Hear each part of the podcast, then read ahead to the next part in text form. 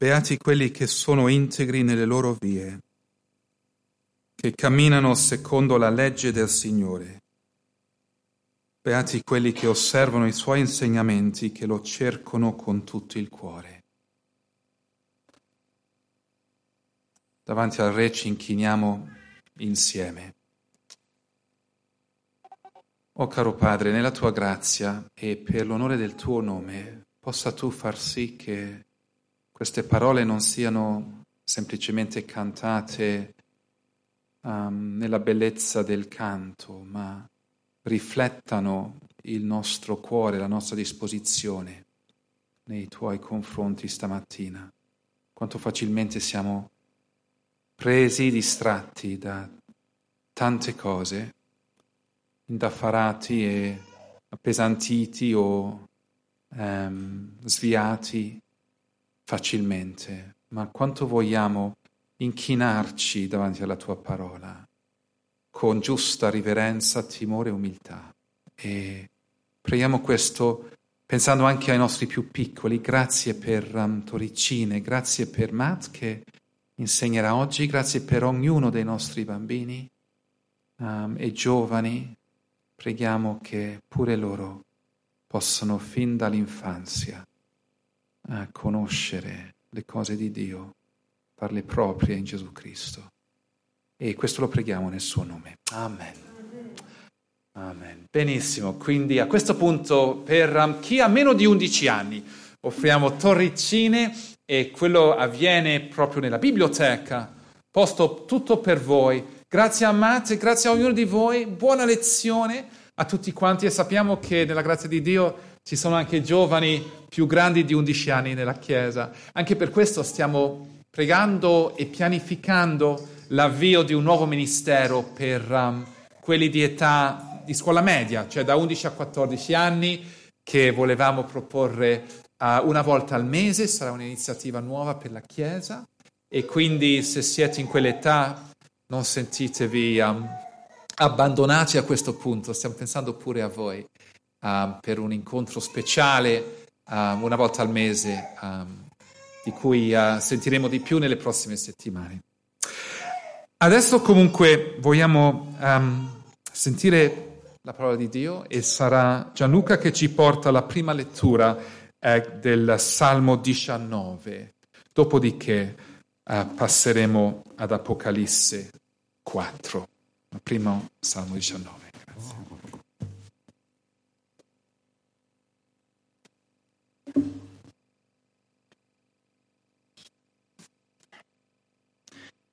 Leggo il Salmo 19. I cieli raccontano la gloria di Dio e il firmamento annuncia l'opera delle sue mani. Un giorno rivolge parole all'altro, una notte comunica conoscenza all'altra. Non hanno favella né parole, la loro voce non si ode, ma il loro suono si diffonde per tutta la terra, i loro accenti giungono fino all'estremità del mondo. Là Dio ha posto una tenda per il sole, ed esso è simile a uno sposo che esce dalla sua camera nuziale. Gioisce come un prode lieto di percorrere la sua via. Egli esce da un'estremità dei cieli, e il suo giro arriva fino all'altra estremità. Nulla sfugge al suo calore. La legge del Signore è perfetta, essa ristora l'anima. La testimonianza del Signore è veritiera rende saggio il semplice. I precetti del Signore sono giusti, rallegrano il cuore. Il comandamento del Signore è limpido, illumina gli occhi. Il timore del Signore è puro, sussiste per sempre. I giudizi del Signore sono verità, tutti quanti sono giusti. Sono più desiderabili dell'oro, anzi più di molto oro finissimo. Sono più dolci del miele, anzi di quello che stilla dai favi. Anche il tuo servo è da essi ammaestrato, v'è gran ricompensa a osservarli.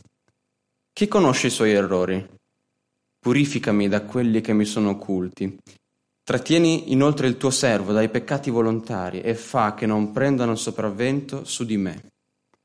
Allora sarò integro e puro da grandi trasgressioni. Siano gradite le parole della mia bocca e la meditazione del mio cuore in tua presenza, o oh Signore, mia rocca e mio redentore.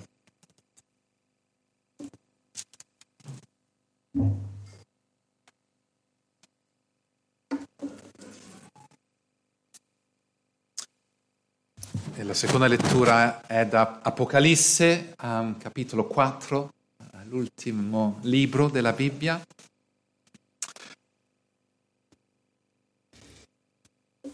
Ed è l'Apostolo Giovanni che dice queste parole. Dopo queste cose vidi una porta aperta nel cielo e la prima voce che mi aveva già parlato come uno squillo di tromba mi disse sali quassù e ti mostrerò le cose che devono avvenire in seguito. Subito fui rapito dallo Spirito ed ecco un trono era posto nel cielo e sul trono c'era uno seduto. Colui che stava seduto era simile nell'aspetto alla pietra di diaspro e di sardonico, e intorno al trono c'era un arcobaleno che a vederlo era simile allo smeraldo. Attorno al trono c'erano ventiquattro troni su cui stavano seduti ventiquattro anziani vestiti di vesti bianche e con corone d'oro sul capo. Dal trono uscivano lampi, voci e tuoni. Davanti al trono c'erano sette lampade accese, che sono i sette spiriti di Dio. Davanti al trono inoltre c'era come un mare di vetro simile al cristallo, in mezzo al trono e intorno al trono quattro creature viventi piene di occhi davanti e di dietro. La prima creatura vivente era simile a un leone, la seconda simile a un vitello, la terza aveva la faccia come d'un uomo, la quarta era simile a un'aquila mentre vola. E le quattro creature viventi avevano ognuna sei ali ed erano coperte di occhi tutti intorno e di dentro e non cessavano mai di ripetere giorno e notte, Santo, Santo, Santo è il Signore il Dio onnipotente che era, che è e che viene. Ogni volta che queste creature viventi rendono gloria, onore e grazie a colui che siede sul trono e che vive nei secoli dei secoli, i ventiquattro anziani si prostrano davanti a colui che siede sul trono e adorano colui che vive nei secoli dei secoli e gettano le loro corone davanti al trono dicendo tu sei degno, o oh Signore e Dio nostro, di ricevere la gloria, l'onore e la potenza, perché tu hai creato tutte le cose e per tua volontà furono create ed esistono.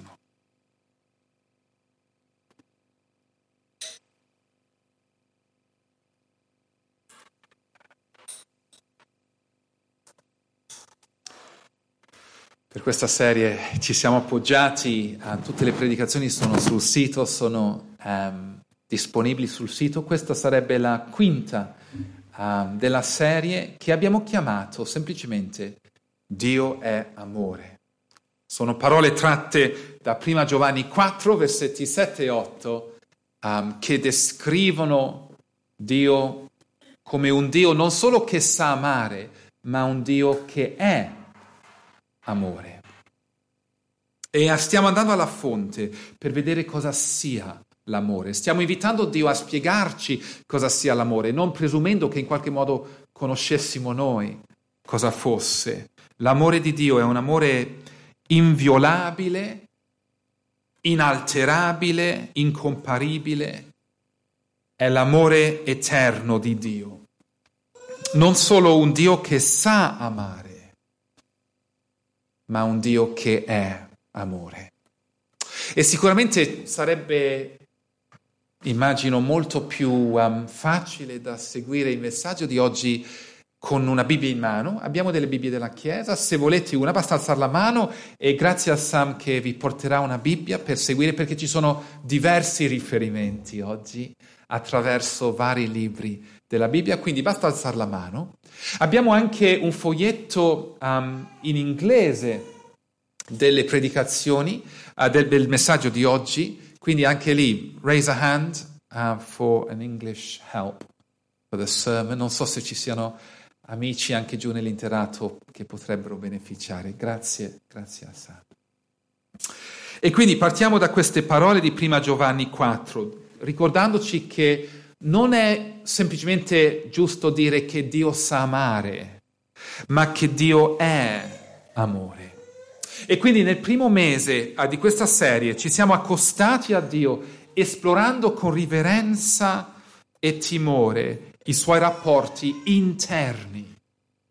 Quando parliamo di Dio come un Dio di amore, stiamo parlando dei suoi rapporti interni, prima di tutto. La concordia perfetta e costante tra Padre, Figlio e Spirito Santo sono così uniti in disegno che è giusto parlare di un Dio. C'è solo un Dio, l'unico vero Dio, ed è un Dio plurale, Padre, Figlio e Spirito, così uniti nei loro rapporti tra di loro che possiamo giustamente parlare di un solo Dio, senza comunque rinnegare, come a volte avviene, purtroppo, senza comunque rinnegare le persone distinte che costituiscono questo Dio. Il Padre ama il figlio. Il figlio ama il padre.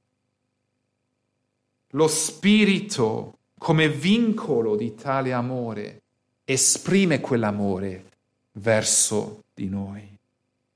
Prego che questi messaggi sulla vita trinitaria, quattro messaggi fin qui sulla vita trinitaria di Dio, ci abbiano dati dei, dei punti fermi. Perché è molto importante entrare nelle dinamiche interne di Dio per quanto ci siano rivelate, prima di parlare di altro. Volevamo stabilire questi punti fermi prima di proseguire, perché ogni cosa che Dio fa, quando leggiamo nelle scritture il Signore o Dio, ogni cosa che Dio fa, lo fa in relazione con sé. Dio non è un comitato a voce maggioritaria. È, è, un Dio in cui le relazioni di amore ritrovano le tre persone perfettamente concorde. Tutto ciò che egli fa è in relazione con sé. Di più, ogni sua azione è per amore di sé. Il focus è sempre la sua gloria. Il padre non corre il rischio di mai dare precedenza ad altro se non suo figlio. Uguale per il figlio nei confronti del padre. Lo spirito verso il padre e il figlio. La vita interna di Dio, stiamo dicendo che la vita interna di Dio non è, diciamo, messa sottosopra quando questo Dio si affaccia al mondo. Non è che cambia priorità. Ogni sua azione esterna non cambia le priorità interne. Questo è fondamentale da capire nella visione cristiana. Noi facilmente saltiamo tra tante priorità della vita, non sempre coerenti tra di loro. Dio non soffre mai di questa doppiezza. Dio non mette mai in secondo piano le sue relazioni interne. In altre parole, Dio opera sempre per la propria gloria. Non sarà macchiato da motivi minori, per quanto siano buoni. Ed è così importante comprenderlo perché se oggi consideriamo Dio in quanto creatore, la scelta di esplorare la vita interna di Dio mette l'opera creativa al suo giusto posto. Nel senso che l'atto di creare nella visione biblica, l'atto di creare esprime esteriormente quello stesso amore interno che costituisce la vita di Dio. L'opera di creare il cosmo non è un fatto neutrale. È spesso considerato come un fatto neutrale. Cioè, Dio è creatore, sì, sì, questo lo sappiamo tutti, poi parliamo di come si esprime il suo amore. Assolutamente no. Il fatto che Dio è creatore non è un fatto neutrale. Non è un fatto neanche evidente, condiviso da tutti, ma è appunto la prima rivelazione del suo amore verso di noi.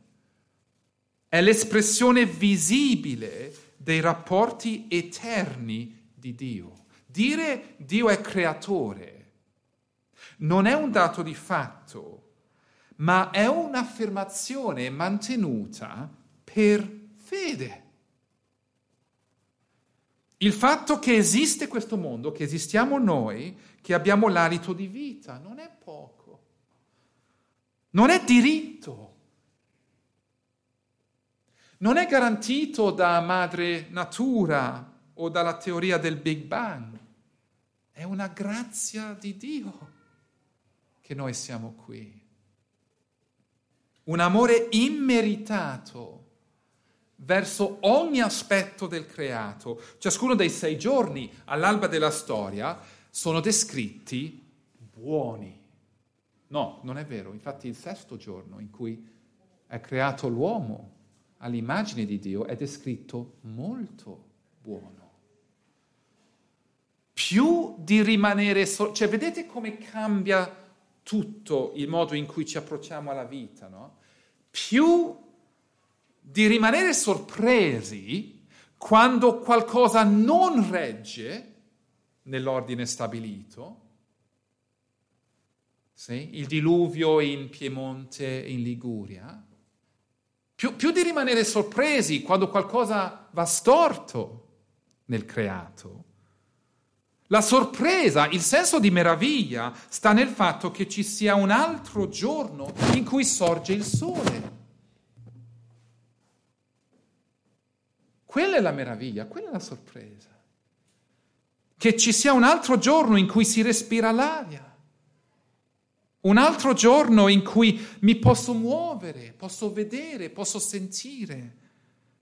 In cui vedo fiorire attorno a me la vita.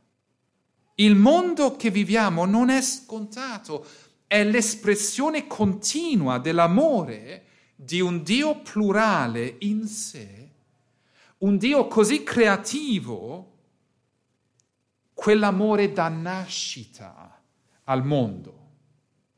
Le, le, relazioni eterne di Dio garantiscono che al cuore dell'universo pervade l'amore. Questa è la visione cristiana. Essere cristiano vuol dire credere questo come base.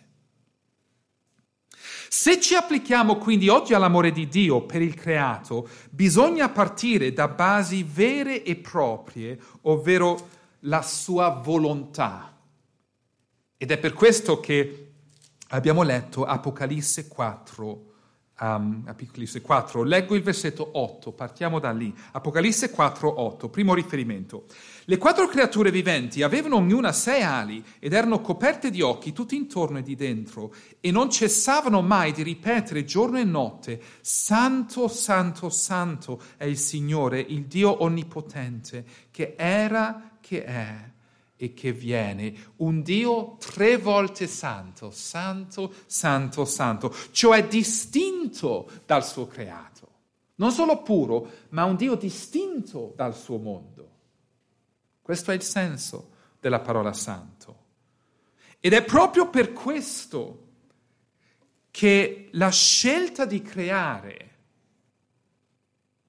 è in Dio una scelta libera. È importantissimo dire questo.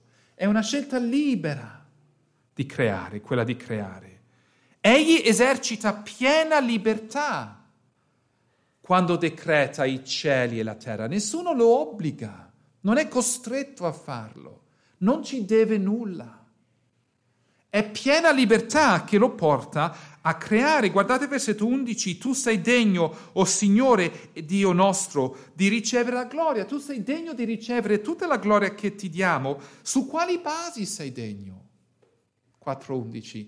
Su quali basi sei degno di ricevere tutta la nostra gloria? Guardiamo il versetto, Apocalisse 4.11, perché tu hai creato tutte le cose e per la tua volontà furono create.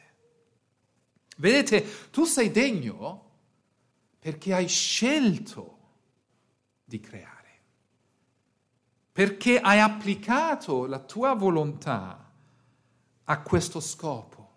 Vedete, l'esercizio di quella volontà dà valore a tutto. Può sembrare un po' astratto quello che dico, più ci si pensa, più uno si rende conto non lo è il nostro valore, la nostra piccola vita oggi, è radicata totalmente nella volontà libera di questo Dio.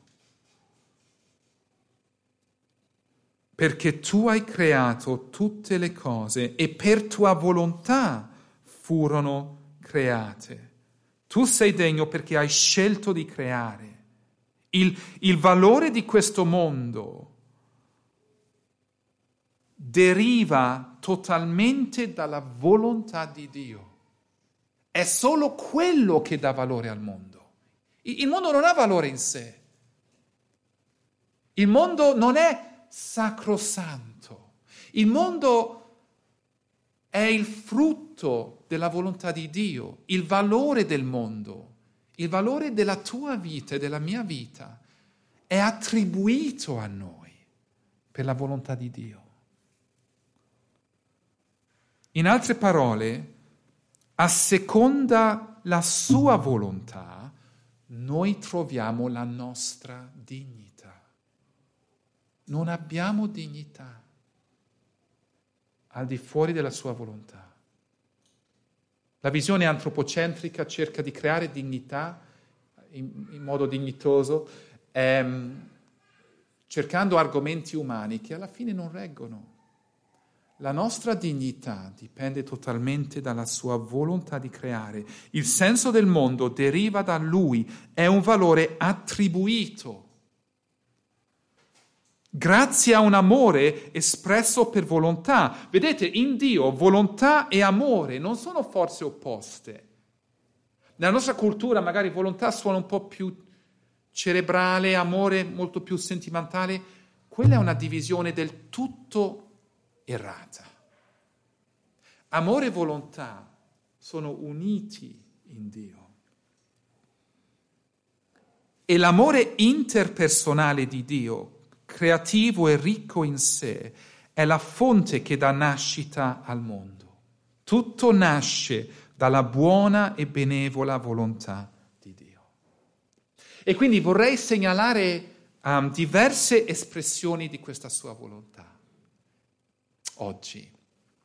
La prima è semplicemente dire che era la sua volontà di creare, la volontà di Dio di creare, come abbiamo letto in Apocalisse 4:11. Noi esistiamo in base a tale volontà. La tua volontà, oh Dio, fa reggere tutto perché sei, perché sei, degno di ricevere la gloria, per come hai voluto creare fin dall'inizio. Vedete di nuovo, spero che abbiamo il testo in mano, Apocalisse 4:11, tu sei degno perché tu hai creato tutte le cose e per la tua volontà furono create. Non solo create, ma vedete lì la frase, per la tua volontà furono create e esistono. Quindi la volontà di Dio non solo di creare all'inizio, ma di sostenere ogni giorno. Se oggi siamo in vita è perché tu non ti sei tirato indietro. Così come dice l'Apostolo Paolo agli abitanti di Listra, quando la gente del luogo interpreta lui e Barnaba come personificazioni dei dei Giove e Mercurio nella cultura politeista del tempo, e questa è la replica di Paolo in Atti 14. Atti 14, 14. facile da ricordarsi. Ma gli apostoli Paolo e Barnaba, udito ciò, si strapparono le vesti e balzarono in mezzo alla folla, gridando, uomini, perché fate queste cose? Anche noi siamo esseri umani come voi e vi predichiamo che da queste vanità, queste idee politeiste che voi state mantenendo, vi chiediamo che da queste vanità vi convertiate, le, le abbandonate e, e, e vi convertiate al Dio vivente, l'unico vero Dio che ha fatto il cielo, la terra, il mare e tutte le cose che sono in esse. Cioè date le spalle, voltate le spalle a queste vanità che pensano a diversi dei. Invece di credere in dei inesistenti, ponete fede nel Dio vivente che ha creato cieli, terra e mare Portate a Lui le vostre lodi, le vostre offerte. Ringraziatelo perché Egli è il creatore. Il mondo abitato esprime il suo amore. La realtà creata non è una cosa che in qualche modo colma una sua mancanza. Anzi, è della sua generosità che lui crea, così liberamente. Um, que- quella creazione rivela un amore visibile interno in lui, a cascata, riccamente creativo. Il fautore di ogni cosa è un Dio buono. La realtà attorno non è dovuta a un incidente cosmico, un conflitto tra vari dei, il frutto di azzardo l'opera accidentata di forze della natura. No, tutto nasce dalla volontà amorevole di Dio. Quanto è importante dire questo, specialmente nei giorni che stiamo vivendo. Quindi convertitevi al Dio vivente, che per la sua buona volontà ha scelto di creare che per la sua buona volontà ha scelto di benedire. Secondo punto, per sviluppare meglio l'idea, perché vogliamo ricordare come questo Dio, nell'atto di creare il mondo, aveva in mente un progetto. Si diffonde l'idea nel pensiero pagano tipico, uh, occidentale, in cui siamo cresciuti tutti, alla culla ovviamente della, della civiltà greca. Um, il pensiero è che il mondo, questo mondo in cui viviamo, nasce da un certo conflitto tra forze divine e semidivine. Che la realtà fisica è in qualche modo una forma imperfetta, già caduta, di verità puramente spirituali. Come se lo spirituale fosse su un alto piano e il materiale avesse poco valore e sono, realtà, sono in realtà su due binari totalmente diversi che mai si incrociano. Invece no, se il Padre, Figlio e Spirito Santo crea tutto, egli semina nell'opera fisica un disegno spirituale. nel mondo che abitiamo c'è un disegno spirituale che ha voluto questo Dio. Lo scopo, secondo la Genesi, non è un mero creare il mondo, il verbo ebraico è bara, ma è benedire il mondo. Il verbo ebraico è barak. E non a caso sono due verbi molto simili, bara, barak, cambia solo una lettera.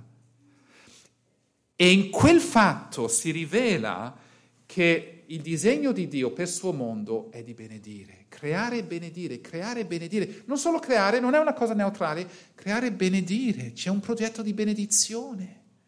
E questo lo vediamo in Genesi, quando spesso quei due verbi, bara e barak, vanno insieme, nello stesso verso. Guardate ad esempio Genesi 1:21.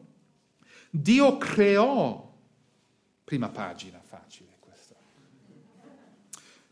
Um, Genesi 1:21, Dio creò Bara i grandi animali, eccetera, eccetera. 22, Dio li benedisse, Barak. O, o Genesi 1,27, Dio creò Barà, l'uomo a sua immagine. 28. Dio li benedisse, Barak. O, o 2-3. Dio creò il sabato e 2-3. Dio lo benedisse, Barak. O 5, 1 e 2, stessa cosa, creò Adamo, Bara, e lo benedisse, Barak. Vedete, è un progetto, è un disegno di Dio, la creazione. La creazione non è consegnata a un'irrilevanza materiale, ma vede fin dall'alba la premurosa cura di Dio. Da cristiani, se siamo cristiani, in Cristo perché abbiamo fede in Gesù Cristo, se, se siamo cristiani, da cristiani dovremmo dare valore al mondo più di altri. Non esiste una visione più elevata del creato se non questa. Gioiamo della generosità del Padre, Figlio e Spirito. Il suo disegno per il mondo eh, non è una realtà da sfuggire. A volte si annuncia, tra virgolette, il Vangelo come in qualche modo questo mondo è una realtà da sfuggire. Invece no. Il mondo degradato dal peccato è da sfuggire. Ma il mondo appartiene al popolo di Dio, c'è un disegno di Dio, Bara e Barak creare e benedire, la generosità del Padre, Figlio e Spirito, suo disegno per il mondo, non ci chiama a sfuggirlo, dato che il mondo un giorno sarà liberato dal peccato. Nella visione biblica il cristiano um, non sfugge il mondo, sfugge questo capitolo del mondo soggetto al peccato, alla vanità. Ma la creazione è nostra. Abramo è erede della terra. È, è triste se come cristiani diciamo poco sul mondo. È, è triste se riteniamo la salvezza un, un qualcosa che invita a sfuggire il materiale. Anzi, appartenere al Dio creatore per fede ci induce a impegnarci nella realtà materiale. Voi siete il sale della terra. Voi siete la luce del mondo. Voler trasmettere la benedizione del progetto Bara e Barak incentrato su Gesù Cristo, questo è il compito del cristiano. Diciamo al mondo, non è solo per caso, ma è la buona volontà di Dio rivelata in Gesù Cristo, non solo di creare, ma di benedire, e come uno che appartiene a Gesù Cristo per fede, voglio estendere, trasmettere la benedizione del progetto incentrato su Gesù Cristo, vivendo in questo mondo per Lui. La volontà di creare, la volontà di benedire, la volontà di proseguire. Terzo titolo, pure quando tutto sembra disperdersi. Si sente ogni tanto dire fra evangelici eh, che siamo agli ultimi tempi. dato i problemi globali del momento.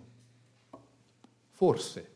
Comunque, comunque le manifestazioni del peccato nei secoli non sono così diverse attualmente da altri capitoli della triste storia umana. Se fossimo sotto l'impero romano nel secondo, terzo e quarto secolo, credo avremmo detto ogni giorno siamo agli ultimi tempi. E, e lo eravamo, nel senso che gli ultimi tempi iniziano con l'ascensione di Cristo. Ma ci fu anche una scena più buia della storia umana di quella sicuramente vissuta al momento. Sono i giorni a precedere il diluvio. Guardate come Esodo, Esodo, Genesi 6. I giorni a precedere il diluvio pare che, che siano stati um, il punto, diciamo, il momento più basso nella storia umana. Genesi 6:5. Il Signore vide che la malvagità degli uomini era grande sulla terra e che il loro cuore concepiva soltanto disegni malvagi in ogni tempo. Il Signore si pentì di aver fatto l'uomo sulla terra e se ne addolorò in cuor suo. E il Signore disse, io sterminerò dalla faccia della terra l'uomo che ho creato dall'uomo al bestiame, ai rettili, agli uccelli dei cieli, perché mi pento di averli fatti. Non ci sono parole come queste in tutta la Bibbia. Era sicuramente il momento più buio della storia umana. Il diluvio riversato sulla terra fu un giudizio necessitato da noi, la malvagità dell'uomo, fatto inderogabile. Il che però non designa l'abbandono del progetto di creare e benedire. Certo, le acque tumultuose distruggono gli argini, sciolte le distinzioni tra mare e terra, ma non ogni vita fu inghiottita dal giudizio. Genesi 6-8, ma Noè trovò grazia agli occhi del Signore. O potremmo quasi dire la grazia trovò Mosè, eh, Noè, beh anche Mosè, però Noè qui. La grazia trovò Noè. E chi stava sotto la sua protezione? Non solo la moglie, ma i tre figli e le loro famiglie rispettive. E tutti erano protetti sotto il legno scelto per costruire l'arca. Tutti vengono messi in salvo ma non solo otto uomini, ma anche una rappresentanza di ogni essere vivente. Perché? Perché come si spiega questo? Il fatto che l'arca garantisce la salvezza di un piccolo microcosmo dell'intero mondo. Già che mesi dopo le acque si abbassano, le montagne ricompaiono, i prati si asciugano e dopo le acque di un voluto giudizio, vediamo il Signore non ha abbandonato il progetto. Si riparte. Si riparte con Noè e i suoi figli. Sentite le parole di Genesi 9.1. Dio benedisse Barak Genesi 1:27, Dio benedisse Noè e i suoi figli e disse loro crescete, moltiplicatevi, riempite la terra. Sono le parole che er-, erano date ad Adamo. Adesso date, Adamo ed Eva, adesso date a Noè. È, è, è un nuovo inizio. Perché un nuovo inizio?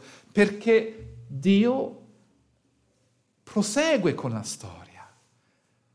La volontà di Dio di proseguire con la storia, con il progetto, anche nei momenti più bui.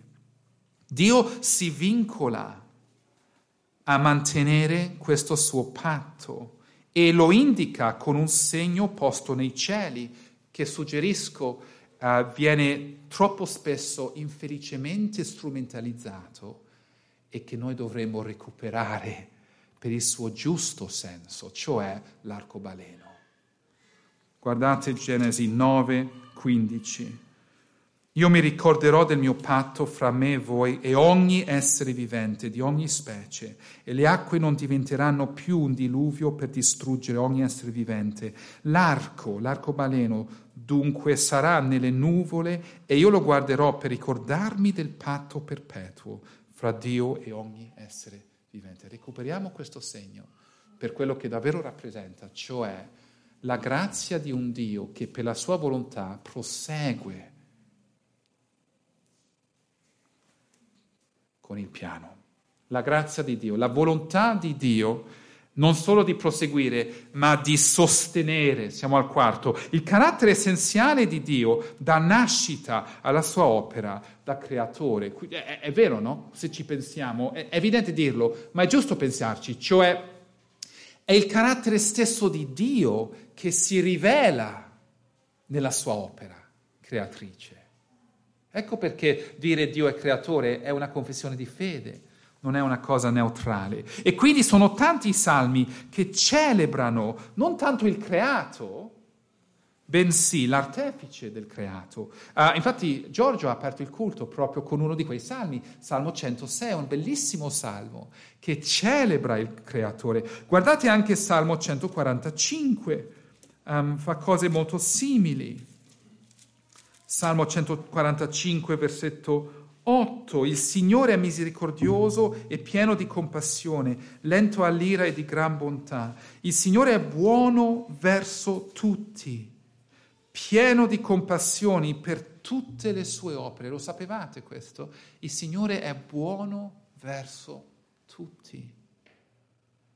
pieno di compassioni per tutte le sue opere. Tutte le tue opere ti celebreranno, Signore, e i tuoi fedeli ti benediranno. Il carattere stesso di Dio, pieno di compassione, dà nascita alle sue opere.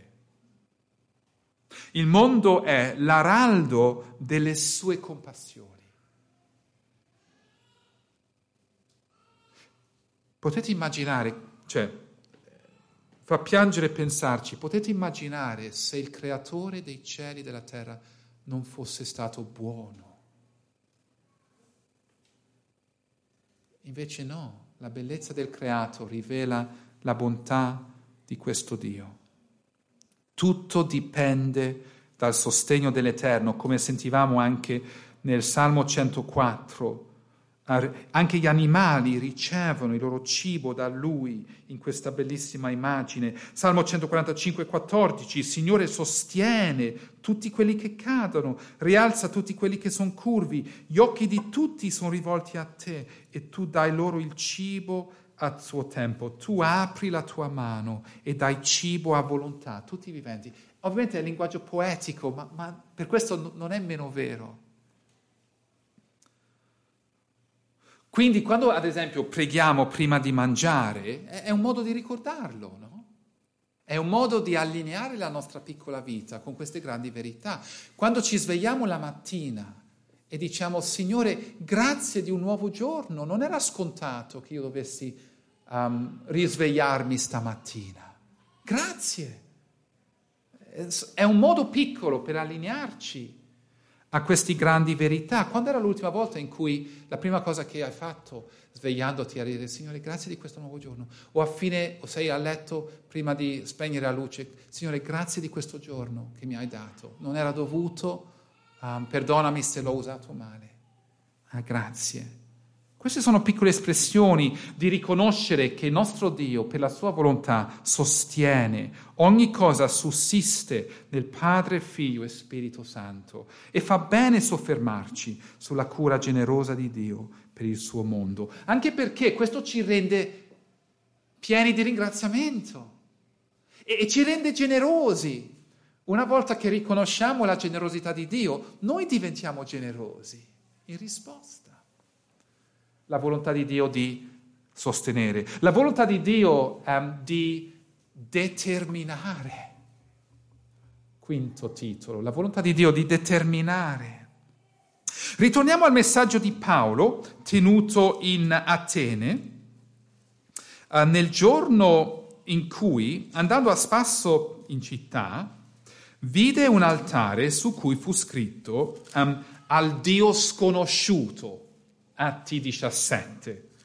Quindi ritroviamoci uh, in Atti, Atti 17. Al, al, Dio sconosciuto, vedete un po' la logica degli Ateni, era una polizza assicurativa per coprire ogni evenienza religiosa, perché per il politeista è rischioso finire ad offendere un Dio di cui ti sei dimenticato. Quindi una polizza assicurativa al Dio sconosciuto.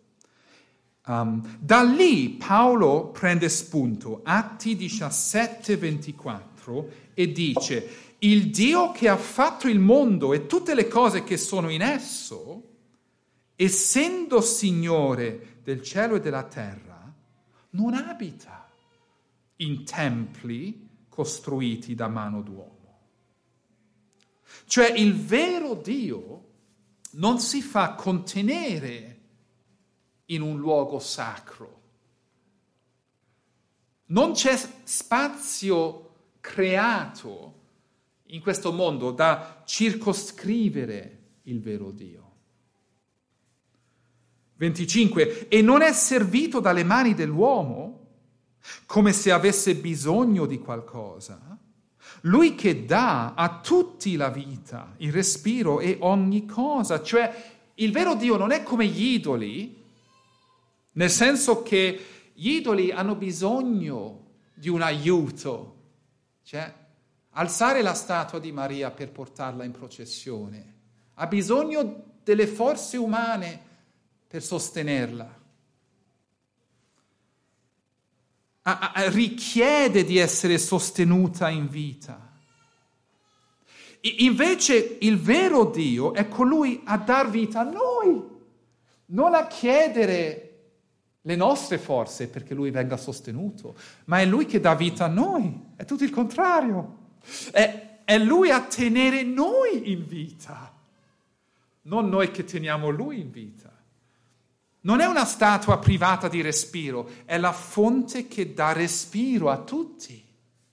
Versetto 26. Egli ha tratto da uno solo tutte le nazioni degli uomini perché abitino su tutta la faccia della terra, avendo determinato le epoche loro assegnate e i confini della loro abitazione. Vedete, questo è molto importante. Dio è reggente sopra tutta la terra e dal primo uomo Adamo, egli ha, vedete lì 26, egli ha sostenuto la crescita di ogni popolo umano, di ogni nazione, incluso, tra l'altro, i greci. No? Quindi, quindi Paolo sta dicendo non consideratevi così migliori, così più elevati degli altri, perché da Adamo Dio ha popolato l'intero mondo per andare ben oltre ai nostri limiti mentali, se siete pronti. Vedete lì il 26. Dio ha anche determinato, um, Dio ha anche determinato, versetto 26, le epoche loro assegnate. Cosa dice la fede cristiana? Dice che Dio ha determinato la nascita di ognuno di noi. L'epoca e la nazione in cui siamo nati. Egli ha determinato i nostri genitori. Là dove bisognava nascere e abitare. Non a caso siamo italiani, tanti di noi. Parliamo di un Dio che sorveglia sui dettagli della nostra vita. Lui ha determinato la nostra esistenza la nostra provenienza. Vedete le implicazioni? Non dovremmo sognare di essere nati altrove, essere altre persone. La grazia di Dio è sufficiente. Egli ha determinato la nostra sorte.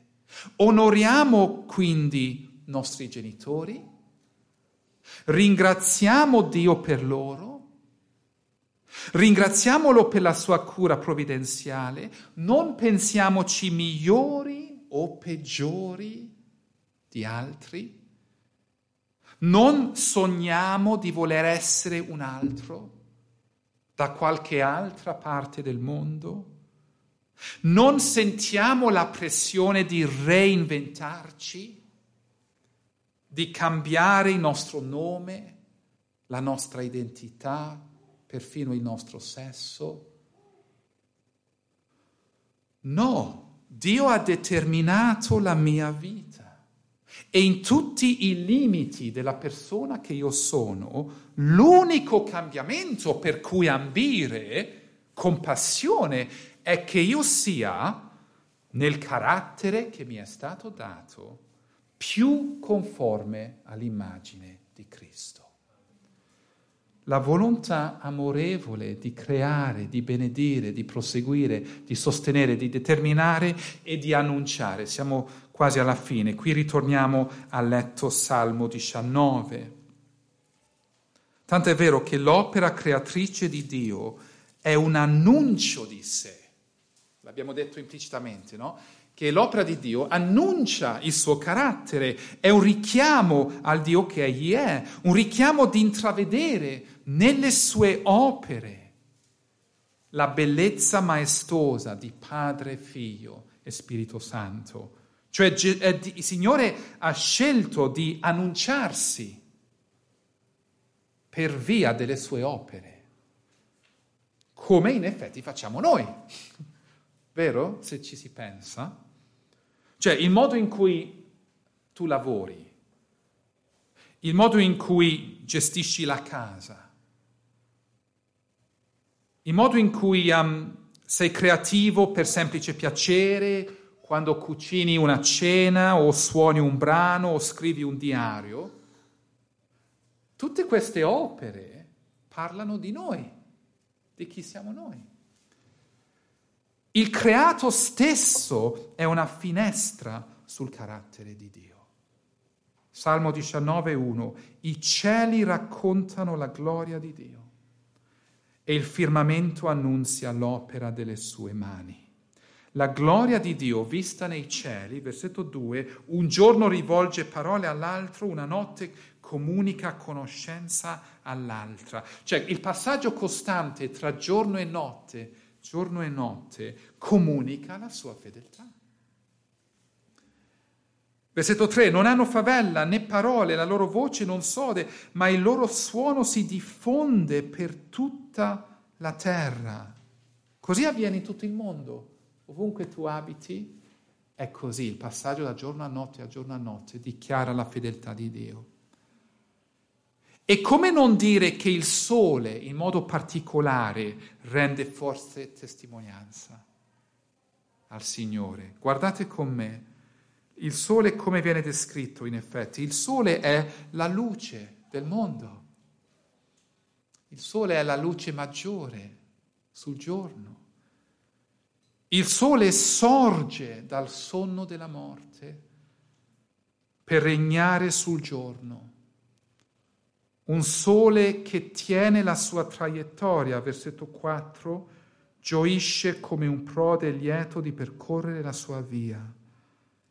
Egli esce da un'estremità dei cieli e il suo giro arriva fino all'altra estremità.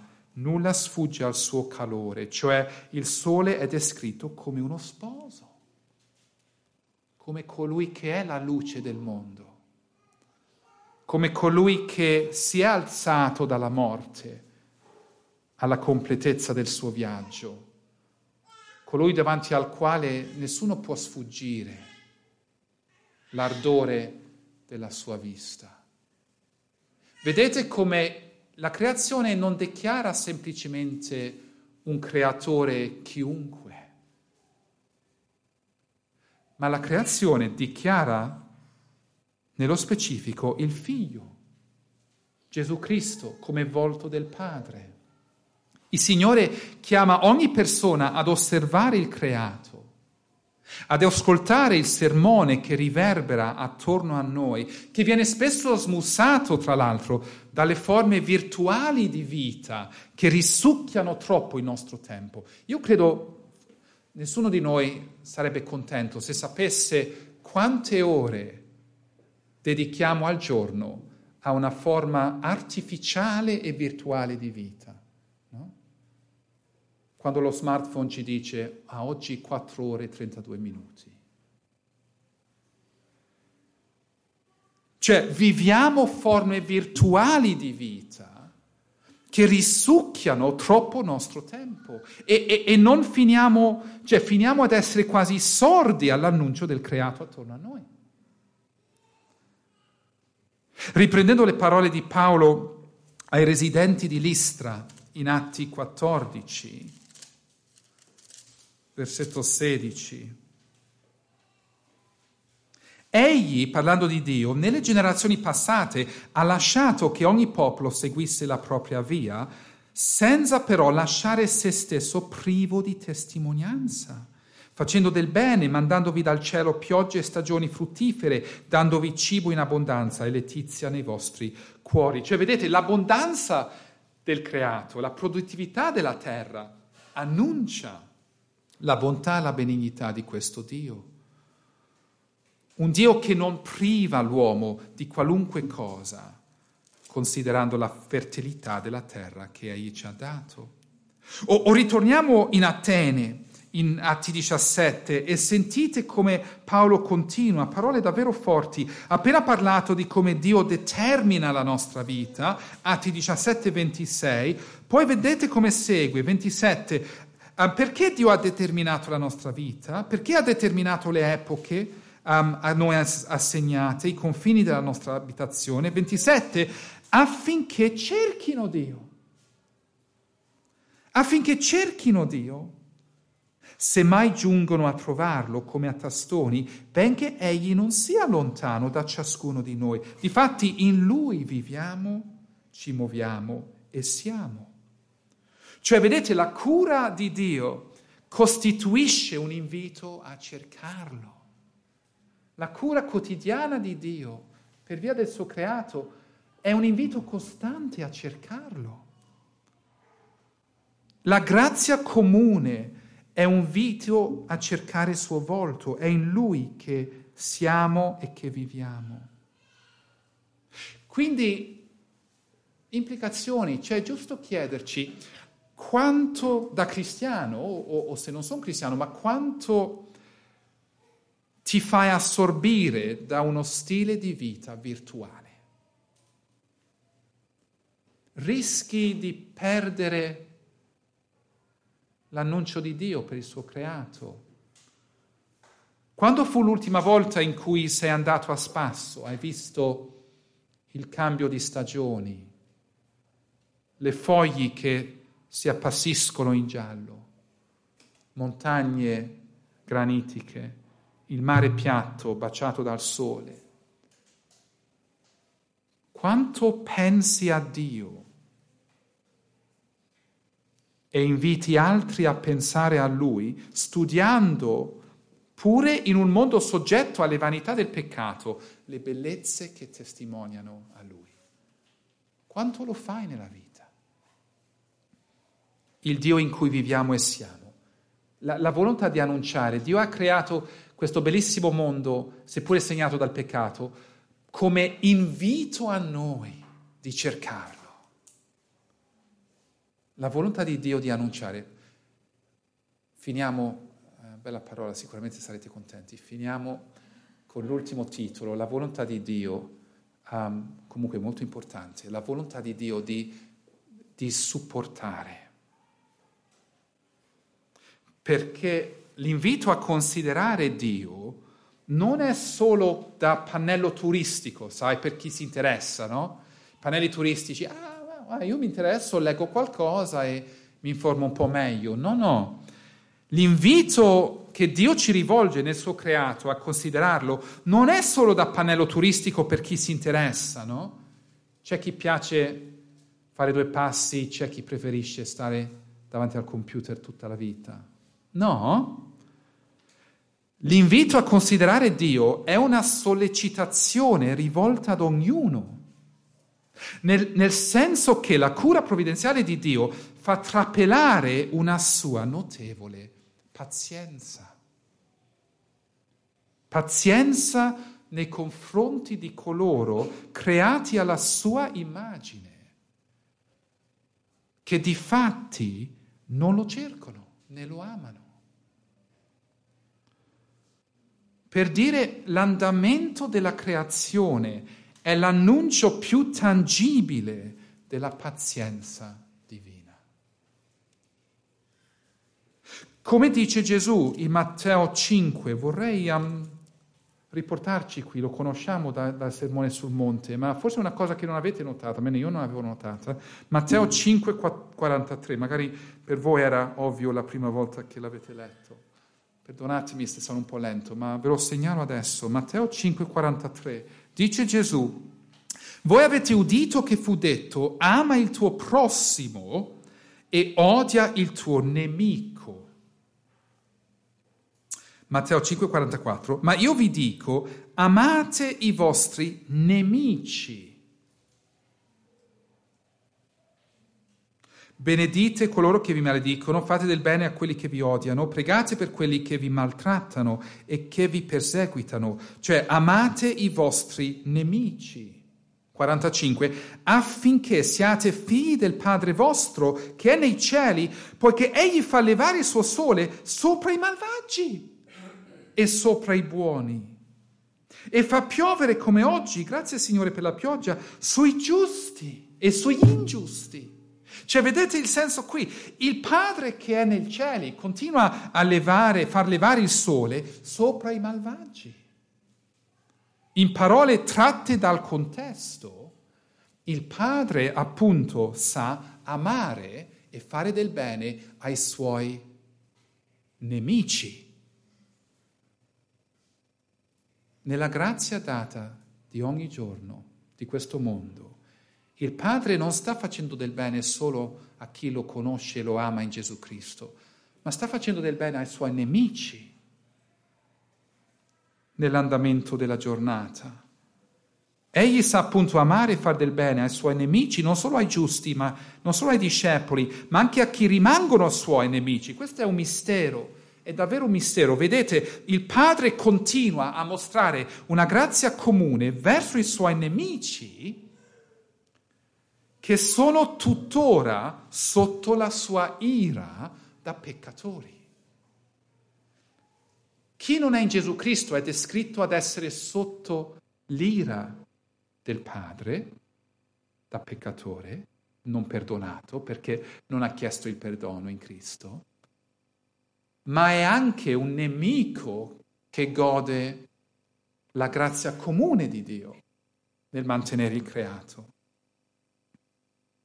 Vedete, il Padre continua a mostrare una grazia comune verso i suoi nemici, la volontà di Dio di supportare. E ultimo riferimento stamattina, lo spiegherà più dettagliatamente Paolo in parole rivolte ai Romani, su cui mi fermerei in conclusione. Romani capitolo 1, Paolo parla proprio di questo. Romani 1,18. L'ira di Dio si rivela dal cielo contro ogni impietà e ingiustizia degli uomini che soffocano la verità con ingiustizia. Poiché quel che si può conoscere di Dio è manifesto in loro, avendo Dio manifestato loro. Infatti le sue qualità invisibili, la sua eterna potenza e divinità si vedono chiaramente fin dalla creazione del mondo, essendo percepite per mezzo delle opere sue. Cioè guardate il creato attorno a voi e imparate il carattere di Dio. Perciò, dice Paolo, essi sono inescusabili. Vedete lì, Dio si annuncia realmente per via del suo mondo, annuncia la sua potenza, la sua divinità, la sua benigna pazienza, davanti alla quale, vedete lì, non è che siamo ignoranti. 1.18. Non siamo ignoranti, ma siamo piuttosto predisposti a, a soffocare. Versetto 18, a soffocare quella testimonianza che ci arriva continuamente. Ecco perché il sermone del creato, se possiamo parlare in quei termini, ci lascia, versetto 20, inescusabili. Inescusabili. Quindi a volte viene detto, no? Ehm, ah, per quelli che non hanno mai sentito. Cioè, cosa farà Dio a quelli che non hanno mai sentito di Lui? Cioè, la tipica domanda ipotetica, che però non esiste. Risposta biblica, non c'è nessuno in quella categoria. No, non c'è nessuno uscito dal grembo materno che non abbia sentito l'annuncio corale del creato. Canto sufficiente, versetto 20, per renderci inescusabili, perché la tendenza sarà sempre di soffocare quella rivelazione, perché non sono neutrale, sono indisposto a amare, adorare e seguire il vero Dio in Gesù Cristo un Dio che ha rivelato perfettamente nella sua volontà di creare, di benedire, di proseguire, di sostenere, di determinare, di annunciare, di supportare. Di supportare con una grandissima pazienza, che però non sarà infinita, perché ci sarà un giorno in cui ritorna Gesù Cristo e il tempo di ravvedimento sarà esausto nel giorno in cui ritorna. Quindi usiamo bene il tempo prima di quel giorno per amarlo, celebrarlo e vivere per lui. Amen. Diamoci a un momento di preghiera.